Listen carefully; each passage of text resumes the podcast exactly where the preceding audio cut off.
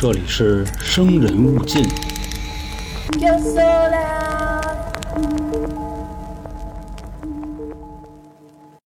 情人节实际上只是个美丽的谎言，它一点也不浪漫。大家好，欢迎收听由春点为您带来的《生人勿近》，我是黄黄。春节回来的第一更啊，大雪山跟小水果的春卷们呢，肯定是先听到这期。其他平台的兄弟集美们呢，就得先道个歉了。但是老话说了，没出正月就是年，所以在这儿祝各位晚年幸福。啊，对了啊，节目开始之前呢，先跟大家说一下，咱们专攻风水八字这一块的永成，就是听生人勿近的朋友上一集聊大悦城风水这个哥们儿，我们俩呢想了一个全新的系列。如果您有任何爱情上的难题，都可以给我们投稿，我们呢会用自己的经验加上八字命理的形式进行一下分析剖析，做成一期节目。如果您还不是太理解这个形式呢？可以收听我们另一张专辑《三角铁》，找到标题带有“桃花劫”三个字的节目听听看。第一期呢是拿我跟老杭开刀了，第二期应该是小娇的。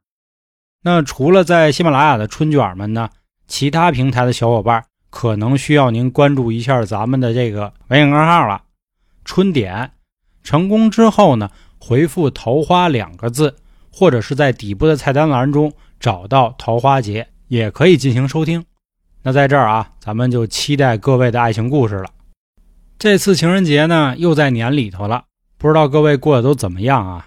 其实说到二月十四号情人节这个日子呢，我估计大多数人都是琢磨买什么牌子的香水啊、包啊、口红啊，或者是说应该送多少朵玫瑰花。那你有没有想过，假如情人节压根儿就没这回事儿呢？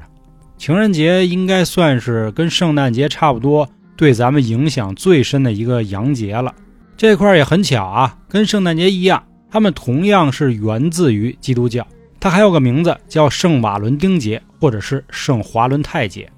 情侣们当天会以圣瓦伦丁的一个名义互相赠送贺卡、鲜花、糖果，或者是更为贵重的礼物，也不是为了什么别的，就为了纪念这位圣教徒瓦伦丁。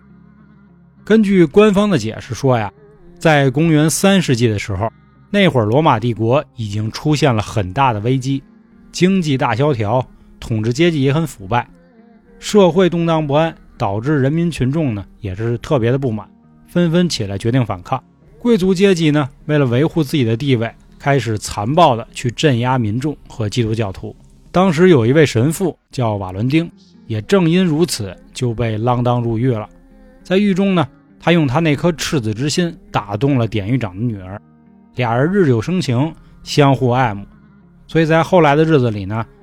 瓦伦丁也一直受到典狱长女儿的长期照顾。但是上命难违，统治阶级说了，瓦伦丁这人啊还是得死。在临行之前，他给典狱长的女儿写了一封很长的遗书，主要是三点：第一，我是无罪的；第二，我瓦伦丁光明磊落。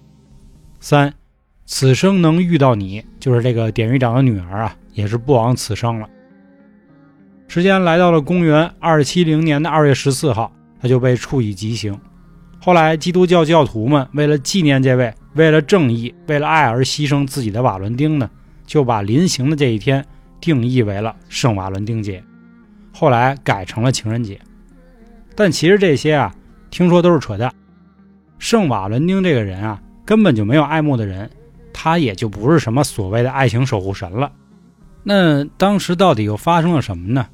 那这块咱们就得插叙一段了啊。说曾经呢，有那么一群比利时的和尚，花费了三个世纪，就从世界各地的手稿啊、档案中挖掘这些圣徒们的生平事迹。后来也是为了纪念他们，陆陆续续的出版了六十八册，名为叫《诸圣传记》的对开本。他们呢，也从教会的年历上挖出了与圣人们有关的所有信息。也正是根据这些记载呢，他们发现，在公元二六九到二七零年之间，也就是罗马皇帝哥迪库斯在位的这一段时间里，二月十四号有三位瓦伦丁的故事。这离世最早的这位呢，是跟着一帮非洲兄弟死在战场上了。另外两个确实是被处死的。但不过当时呢，由于迫害基督教教徒这种现象是非常普遍的，所以也就指不定说呢，到底有多少个叫瓦伦丁的人在那天去世。在朱胜传记中还记载着中世纪晚期的一个传说，说那会儿瓦伦丁神父呢，他一直宣称基督教是可以带领所有异教徒走出黑暗，并且迎接真理和救赎光明。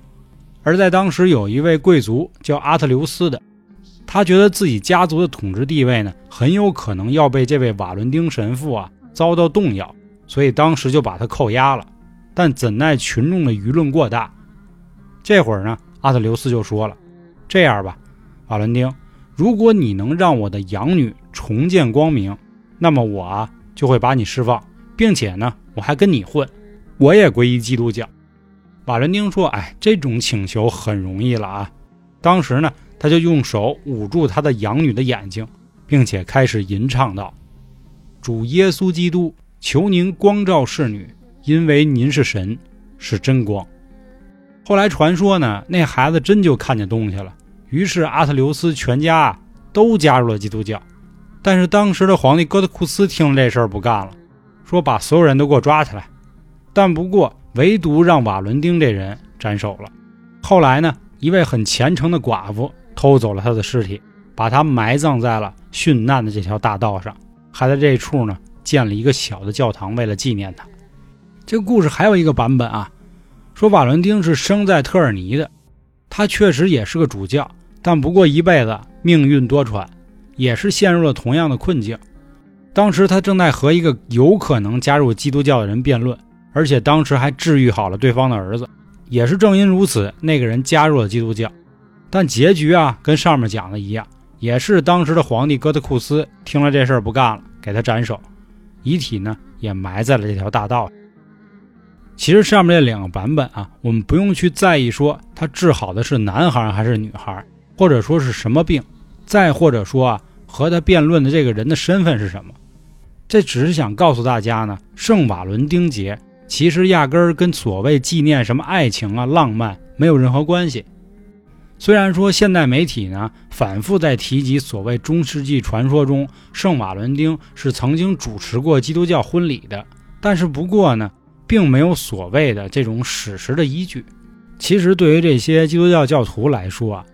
瓦伦丁到底是怎么死的，其实都不重要。最重要的是他死了以后，我们有没有他的遗体或者是遗物。这个很像我之前讲过的什么呢？耶稣的包皮。但不过那节目也是被举报下架。一样的道理，在中世纪的时候呢，欧洲的许多教堂和修道院都说了：“哎，我们这儿就有圣瓦伦丁的头骨碎片。”时至今日，这个罗马希腊圣母堂还仍然每年都会展出瓦伦丁所谓完整的头骨。和尚们也说了，其他欧洲教堂啊，也都说自己拥有圣瓦伦丁的部分遗体，比如他有个手指头，他有个胳膊什么的。因为对于这些信徒而言，殉道者的遗骨就象征着圣徒还仍然以一种无形之躯存在于虔诚的基督教徒群体中。比如说，十一世纪的一个叫布列尼塔的人，这位主教呢，就用他手里所谓的啊瓦伦丁的头阻止了一场火灾，从而还预防了流行病，治愈了各种的疑难杂症，而且啊还能用来驱魔。还是说了这么多，就是从这个方面也是为了佐证瓦伦丁他这个遗骨啊，或者说他这个人和情人还是没什么关联。那怎么又跟情人节一步一步就勾搭上了呢？还有很多学者啊，在书中就曾经开始解读，他们认为呢，情人节可能是基督教的人啊，为了掩盖牧神节的存在而形成的一个节日。在之前圣诞节我们就讲过，那会儿呢，就人们不能光信什么神话啊，还是得信我们基督教，因为在罗马人崇拜的众神中，有这么几个神，主要是对于牧羊人啊、羊群的一些保护，比如说畜牧之神卢伯库斯。再比如说呢，法乌努斯神，他们都是主要掌管农业这一块的，所以每一年到了二月的中期，人们都会去庆祝，他们也认为这是他们很盛大的一个节日。这后来随着罗马势力在欧洲的不断扩张，牧神节的习俗呢也被带到了法国呀、英国这些地儿，人们呢也非常开心有这样的节日，因为很快乐嘛。那会儿年轻的女子呢，就会把自己的名字放在一个小盒里，然后让年轻的男子上来抽取，谁抽中了，俩人就成为情人。时间呢是一年或者是更长，就很像是合约情侣的意思。后来基督教就开始杀进来了，哎，人们就逐渐的把这些纪念众神的习俗慢慢的忘了。教士们呢也不希望人们放弃节日的快乐，心说我们来了，不能就让大家不开心。因为我们也是为了拯救所谓的世人，所以后来干脆呢就把牧神节改成了瓦伦丁节，并且也把之前的时间从二月中那会儿呢说是二月十五号啊移到了二月十四号，所以关于瓦伦丁修士的传说呢就自然和这个古老的牧神节结合到了一起。这一天呢在中世纪的英国也是最流行的，未婚的男女名字被抽出之后，俩人还会互换礼物。男的还会在衣袖上啊缝上人女的名字，也是来表示自己会照顾和保护这个女孩。直到瓦伦丁逝世一千多年之后，圣瓦伦丁节才开始和爱情沾上点关系。当时有一个作家叫杰弗里·乔叟的人，他在每年二月举行的圣瓦伦丁节时候呢，会跟鸟类的交配联系到一起。他在有一本书叫《百鸟会议》中曾说道：“因为这一天是圣瓦伦丁节。”所以这一天，所有的鸟儿都会来选择他们自己的配偶，也是在当时那个时代啊，所有的雀鸟都会在二月十四号进行交配求偶，比如黑鸟啊、山鹑等等。借着这个劲儿，没过多久呢，崇尚自然啊这一块的欧洲贵族就开始在鸟类交配的季节传递自己的情书，久而久之，英国所有的民众也就接受了在二月份求偶的设定。最后呢。人们认为啊，每年的二月十四号也是春天万物出生的佳日，代表着青春生命的开始，也纷纷效仿了雀鸟，每月二月十四号作为了伴侣。接下来几个世纪呢，大家就都清楚了，很多的巧克力品牌呀，包括这个图书啊、插画都开始大规模的生产，都是为了在这一天呢，如何教大家向自己的爱人示好。啊，根据维基百科的记载啊，其实还有一种说法。说，在古罗马时期，二月十四号呢，是为了表示对约纳的尊敬而设定的节日。这个约纳是罗马众神的皇后，罗马人呢，同时也将她奉为妇女和婚姻之神。过完二月十四号，二月十五号这一天称为卢普萨拉节，是用来对约纳治下的其他众神表示尊重的节日。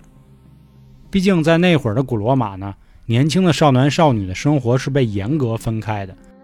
而只有到了卢布萨拉节这一天呢，小伙子们可以选择一个自己心爱的姑娘，将他们的名字刻在花瓶上，这样过节的时候，小伙子就可以和自己选择的姑娘一起跳舞。如果被选中的姑娘对小伙子也有意思，俩人就真的可以成为情侣，并且最终他们也会在教堂内结婚。这以上的种种传说、种种设定呢，就是关于情人节的一个起源了。说到情人节啊。这两年呢，总被大家去玩梗。其实之前一开始呢，玩的是光棍节，现在光棍们又杀入了情人节里，也成了他们自己一个发泄的地方吧。其实关于这一天呢，也想和大家说说我心里所谓对爱情的一个理解啊。我认为呢，爱情就是那种需要惊鸿一瞥的心动和螳臂挡车的冲动，一辈子匆匆而过。也都希望我们能有一回干柴烈火的激情和一次奋不顾身的爱情。其实每次一过节，或者说总会看到一些很感人的事儿的时候，我总会想起刘若英的一首歌，可能零零后都没听过这个人。这个歌叫《为爱痴狂》，它里面有一句歌词，就是说想要问问你敢不敢像我这样为爱痴狂。其实我觉得有的时候爱情是要和道德分开的。当然我知道我说这样的话呢，会遭到很多人的非议。这种事儿大家自己去想一想就好了。其实有的时候包装好了，就是可以受到万人祝福的爱情故事；但是没有包装好的话呢，就变成了道德败坏的人性扭曲。那这样吧，在结尾呢，我还是给大家推荐一部电影吧，美国的啊，叫《秘书》。我用豆瓣上一句短评，他说：“只要找对人，没有一种爱是不对的。”那好了今天的节目就到这儿吧。感谢各位的收听我是黄黄愿我们都有爱和被爱的权利。